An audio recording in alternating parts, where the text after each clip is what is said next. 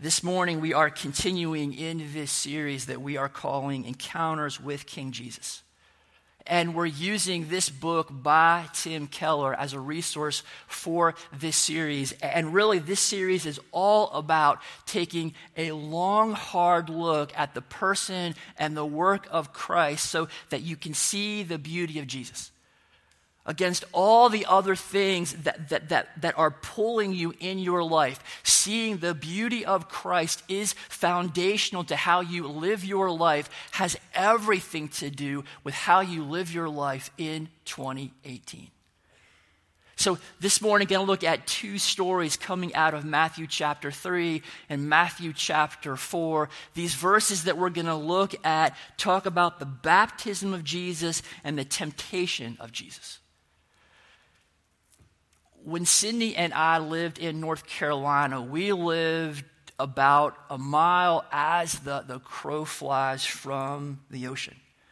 And so we pretty much lived at the beach, spring and summer and fall. And, and I, I, would, I would go to the beach and pretty much surf all day long.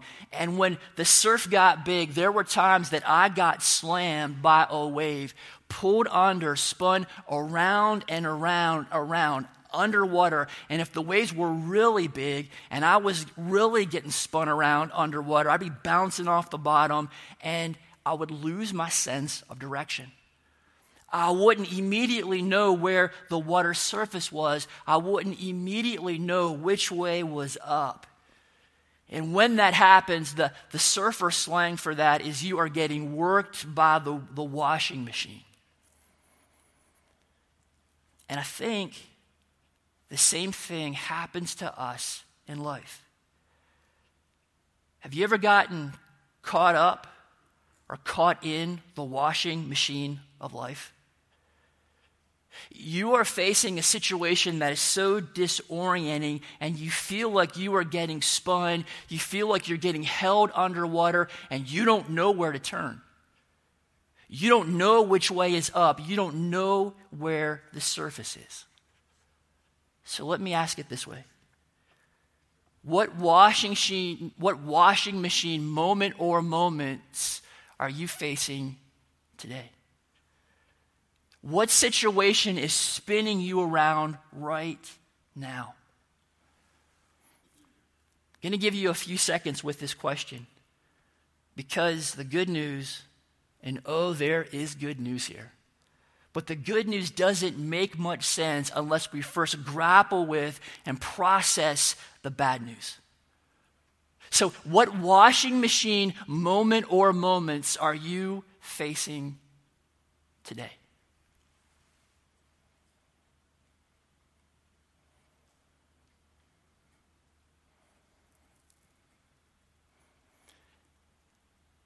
Do you have your answer to this question? Good. Because here's what you need to know this morning. Here's what we get to talk about this morning. No, no matter your washing machine moment, King Jesus does not get spun. No matter your washing machine moment, King Jesus does not lose the surface. King Jesus does not get turned around even when Satan himself comes against Jesus. In the washing machine moments of life that, that do come in the life of the believer, you have to know that King Jesus shows you the way. Jesus shows you how, how exactly to respond to those washing machine moments that do come as part of this life. Let's see that in our passage for this morning. We're going to start in John chapter 3, verse 13. Here's what the scripture says. Then Jesus went from Galilee to the Jordan River to be baptized by John. But John tried to talk him out of it. I'm the one who needs to be baptized by you, he said. So why are you coming to me? But Jesus said it should be done, for we must carry out all that God requires. So John agreed to baptize him. After his baptism, as Jesus came up out of the water, the heavens were opened, and he saw the Spirit of God descending like a dove and settling on him. A voice from heaven said, This is my dearly loved Son who brings me great joy. Chapter 4, verse 1. Then Jesus was led by the Spirit into the wilderness to be tempted there by the devil. For 40 days and 40 nights he fasted and became very hungry. During that time, the devil came and said to him, If you are the Son of God, tell these stones to become loaves of bread. But Jesus told him, No, the scriptures say people do not live by bread alone, but by every word that comes from the mouth of God. And the devil took him to the holy city, Jerusalem, to the highest point of the temple, and said, If you are the Son of God, jump off. For the scriptures say he will order his angels to protect you, and they will hold you up with their hands, and so you won't even hurt your foot on a stone. Jesus responded, The scriptures also say you must not test the Lord your God. Next, the devil took him to the peak of a very high mountain and showed him all the kingdoms of the world and their glory. I will give it all to you, he said, if you will kneel down and worship me. Get out of here, Satan, Jesus told him, for the scriptures say you must worship the Lord your God and serve only him. And the devil went away, and angels came and took care of Jesus. In this story, Jesus goes to John to be baptized. John, in, in, the, the preceding verses before what you and I just read, John is calling on people to repent to turn from their sins to turn to God. And John was baptizing these people who were repenting. And into this scene comes Jesus. And so maybe that causes you to ask so, so if Jesus was sinless, why, why is he getting baptized here? Two weeks ago, Kurt Funk talked about Christ's first miracle. Jesus turning, turning water into wine that gives the blueprint for exactly what Jesus has come to do, to do the work of substitution. In that story, there is great need. An entire family is facing shame. Right? This family shame based culture is not going to allow them to live down a significant social blunder like, like running out of wine at this wedding ceremony. And so, to cover that shame, Jesus makes a substitution. He changes tap water into the very best wine. And that miracle is a blueprint for Christ's ministry. Jesus covers our shame and our guilt by being our substitution and paying the penalty for our sins. And a very similar kind of thing is happening here. Jesus doesn't have, have, have anything to repent, but yet he's giving us the blueprint of what he's come to do. He's identifying with these people who have come to John to acknowledge their sin. Jesus is identifying with them. Jesus gets baptized too. He's engaging in an act, baptism, that foreshadows his very real death and his very real resurrection. And not only does that kick off Christ's ministry, but it is an epic experience. The Spirit descends, there is, is this voice from heaven, and then we get to verse 1 of chapter 4. Then Jesus was led by the Spirit into the wilderness to be tempted there by the devil.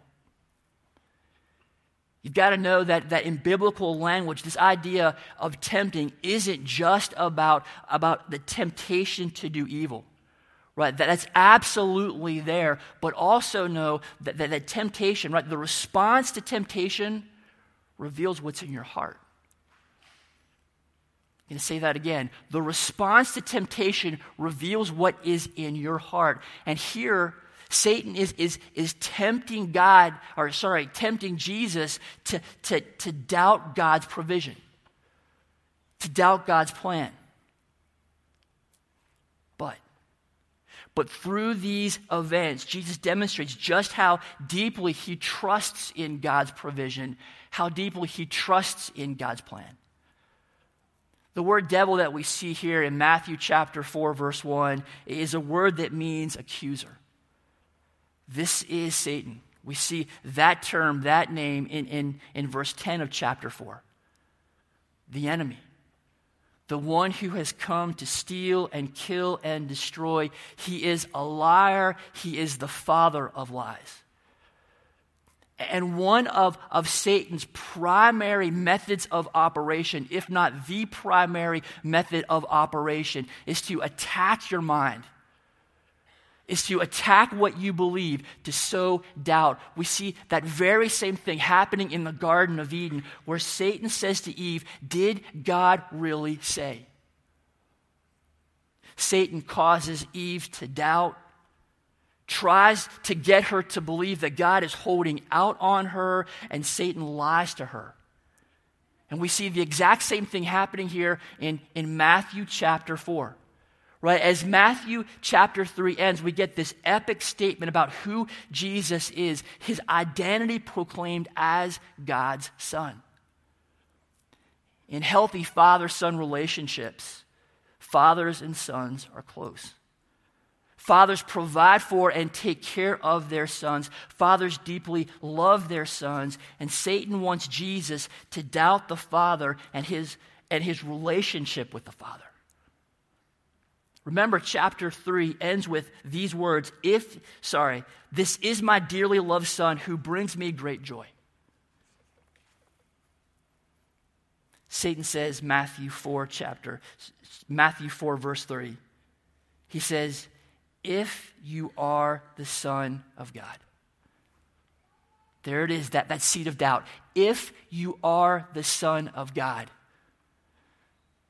tell these stones to become loaves of bread. You see, the very same thing in verse 6. At the highest point of the temple, Satan says, If you are the Son of God, jump off. These attacks are aimed at getting Jesus to doubt his relationship with God, to doubt God's plan, to take the, the situation into his own hands, to forego the cross. When Satan tries to get Jesus to throw himself off the temple, and, and if God were to save him in, in, this, in this temple complex full of Jews looking for a Messiah, and suddenly, this guy just lands in the middle of the temple. If that happens, these, these Jews are going to fast track Jesus to an elevated status. And you don't crucify a guy like that. In verse 9, Satan tries to get Jesus to, to bow down and to worship him to gain all the kingdoms of the world. And again, that scenario plays out without a cross. And without a cross, Jesus does not die as our perfect sacrifice. There's no forgiveness, there's no salvation for you and for I. But Jesus, in the face of these temptations, demonstrates just how, how deeply he trusts in God trusts in God's love, trusts in God's provision, trusts in God's goodness, trusts in God's plan, trusts in God's timing. A few moments ago, we were talking about the, the washing machine moments of life. Not all your washing machine moments are caused by Satan. You and I, we make wrong choices. You and I have to live with the wrong choices that other people make. You and I live in a world that is very broken. Yet, if you are a believer, a follower of Jesus, you do have an enemy, Satan, who does want to take you down. And so, whether you are doing battle against your enemy, Satan, or doing battle against the, the sharp edges of living in this broken world, the way that Jesus responds here in Matthew chapter 4 is absolutely key for you in those battles. Where does Jesus go when Satan is trying to get him to doubt God and doubt God's goodness? Jesus goes to truth, Jesus goes to Scripture. Christ counteracts the attack on his, on his identity by going to Scripture. Christ counters those seeds of doubt by, by going to Scripture. Jesus counters the temptation to step out of and away from God's plan by going to Scripture.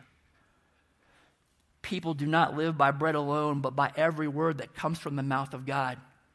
It's a quote coming out of Deuteronomy chapter 8, verse 3. And the point there is that God provides. You must not test the Lord your God is a quote coming out of Deuteronomy chapter 6, verse 16, which references the story coming out of Exodus 17. But the point there is that God can be trusted. You must worship the Lord your God and serve only Him. A quote coming out of Deuteronomy chapter 6, verse 13. And the point there is that God is Lord. Jesus goes to scriptures that talk about the very things that want that, that Satan wants Jesus to question God's provision, God's plan, God's lordship, God's control. Here's how Tim Keller calls this out. When you are in moments of pain or shock, the things that come out of your mind and mouth are the most primal things in your being. And when Jesus was in such moments, out came the words of the Bible.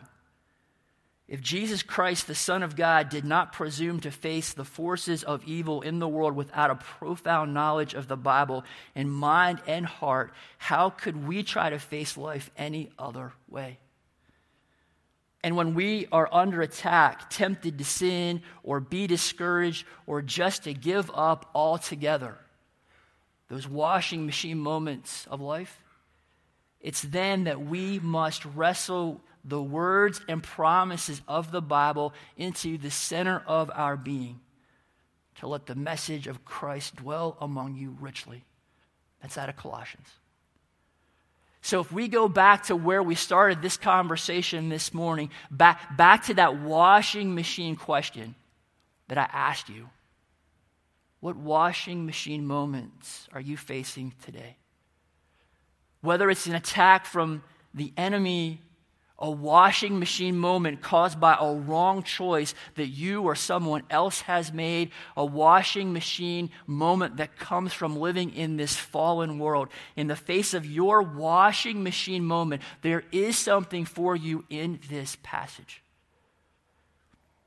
As your situation spins, how will you anchor yourself to what is true? How will you anchor yourself? To what is true about your situation, true about you, and true about God. And I think that Keller is on to something when he says we must wrestle with the words and promises of the Bible. We must wrestle those into the center of our being. So I'm going to ask you this, and I'm going to need you to help me. Usually I ask you these questions at the start of our conversation. I'm going to change it up a little bit today. How do you how do you wrestle the words and promises of the Bible into the center of your being? Right? What does that look like for you? What, what concrete, tangible kind of things that you do in your everyday life to get God's promises and God's truth inside of you? Prayer. What was that? Thought I heard something else. Maybe not.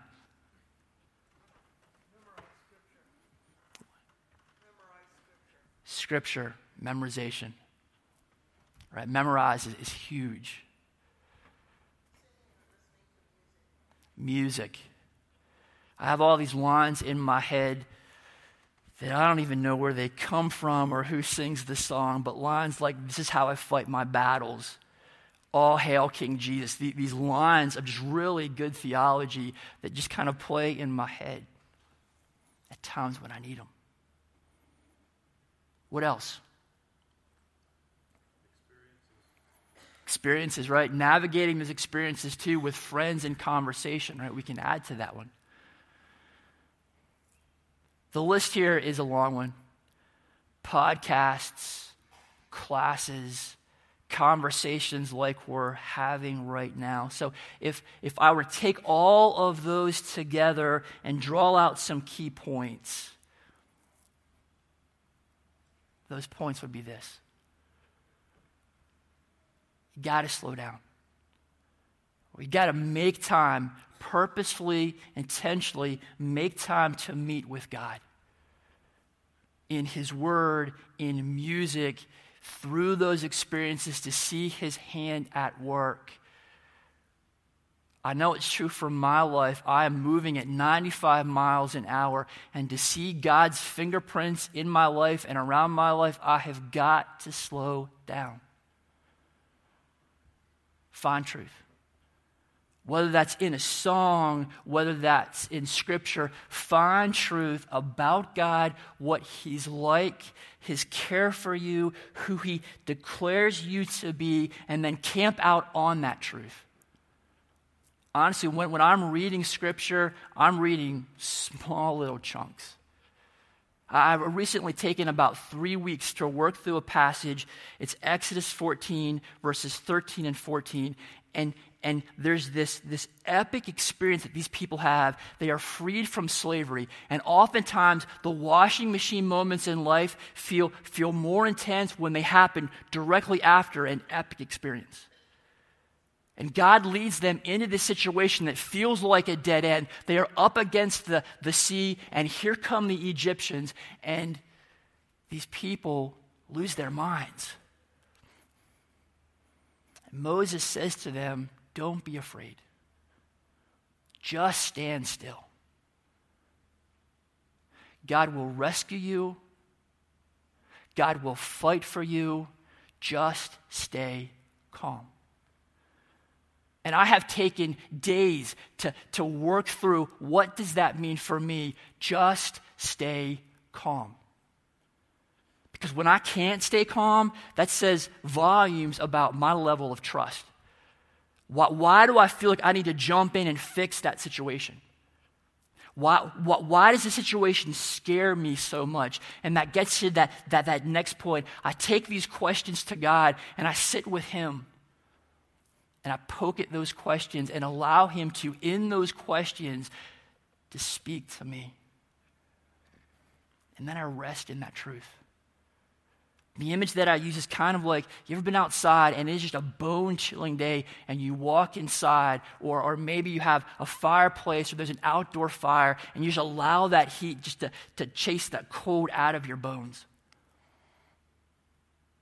You draw close to that fire. You allow, allow that to warm you. Do the same thing with truth. Allow the certainty of that truth to warm you. To have that truth close by in those washing machine moments of your life. When the enemy attacks, when you are living in the fallout of, of bad choices, when you are living with the sharp edges of, of this very broken world. And so, if I take all that we've seen and all that we've said this morning and, and I boil it down to this, it's these two questions. In your washing machine moments, how will you remind yourself of the goodness and the power and the love of God? In your washing machine moments, how will you rest in the goodness and the power and the love of God? One last thing, and then we're done. I'll invite the worship team to come on up. Another quote by Tim Keller that is so good that I can't not share it with you this morning, and it's this. Let's rely not only on the word of the Lord, but also on the Lord of the word. We don't simply have a book as perfect as it is. We have Jesus himself who has been through fiery trials so intense that you can't imagine them. And he has done it all for us. Now, strengthened with his deep empathy and power, we can come through it all at his side.